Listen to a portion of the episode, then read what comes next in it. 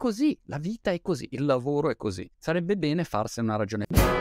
Parliamo di fallimento e l'esempio più interessante che ho visto di recente è l'intervista fatta nella conferenza stampa dopo l'incontro perso da eh, Milwaukee Bucks, squadra di basketball contro Miami Heat. Hanno perso, sono fuori ai playoff e Giannis, che è uno dei giocatori di basket più forti al mondo, va in conferenza stampa e sentiamo che cosa gli chiede il giornalista. I just asked Bud the exact same question, but uh, I'm curious for you. Do you view this season as a failure? Il giornalista domanda, mi spiace chiedere sempre la stessa cosa, tu consideri questa stagione un fallimento? Questa è la domanda che gli fa. Vediamo la reazione e la risposta. Oh my god. Uh, you asked me the same question last year, Eric. Anzitutto la reazione non parte bene.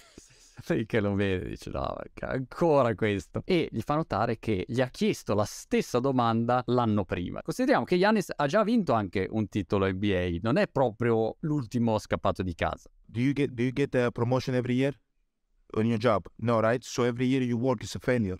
Yes or no? No. La prima considerazione che gli fa è interessante perché dice tu ottieni una promozione ogni anno come giornalista? No, allora cos'è? Il tuo lavoro è un fallimento perché non ottieni la promozione ogni anno? Every year you work, you work towards something, towards a goal, right? Which is to get a promotion, to be able to uh, take care of your family, to be able, I don't know, um, provide the house for them or take care of your parents. You work towards a goal. It's not a failure, it's steps to success ogni anno gli dice uno lavora verso un obiettivo che magari è una promozione o magari è pagare il mutuo della casa o far star bene la propria famiglia e via così. Non esiste il fallimento, questa è la tesi di Yannis. Per arrivare al raggiungimento di un obiettivo ci sono dei passaggi, ci sono dei momenti ed è un percorso. No, I don't want to, I don't want to make it personal. So, I don't there's always steps to it. You know, Michael Jordan played 15 years, won six championships. The other nine years was a failure? Wow, questa è carina perché dice Michael Jordan, sei titoli vinti. Michael Jordan, chiaramente il grande Michael Jordan, in 15 anni. E gli altri 9 anni li consideriamo fallimento, che è un esempio che si può fare su tanti giocatori. Shaquille O'Neal, vado a memoria, 19 anni giocati, poi correggetemi voi esperti di basket, e ha vinto però solo 4 titoli. Tutti gli altri anni erano sfigato? Ma probabilmente no. That's what you're telling me. No, I'm answering your question. Yes or no? Okay, exactly. So why are you asking me that question? It's a wrong question. There's no failure in sports. You know, there's good days, bad days. Some days, some days you are able to uh, be successful, some days you're not. È interessante come risponde alla domanda. Ovviamente è molto confident, no? Lo vedi che Yannis ha un'idea molto chiara su quale sia l'approccio giusto da avere nello sport e questo lo rende senz'altro un grande campione. Quando arrivi a dire a un giornalista no, guarda che stai chiedendo la domanda sbagliata e questo succede spesso perché magari un giornalista non l'ha mai fatto quel mestiere lì, no? E quindi è semplicemente un raccontatore, ma non ha mai vissuto il dietro le quinte di che cosa vuol dire poi allenarsi tutti i giorni, andare avanti avanti, no? portare avanti un mestiere. E quindi è normale, magari ha un interesse anche diverso, un interesse a fare numeri, visualizzazioni, a scrivere un articolo che venga visto parecchio. La domanda spesso è anche una domanda provocatoria per cercare di trovare una reazione che sia diversa rispetto alle solite cose che uno dice, però in questo caso Yannis va proprio dritto al punto. You know, there's good days, bad days, some days, some days you are able to uh, be successful, some days you're not.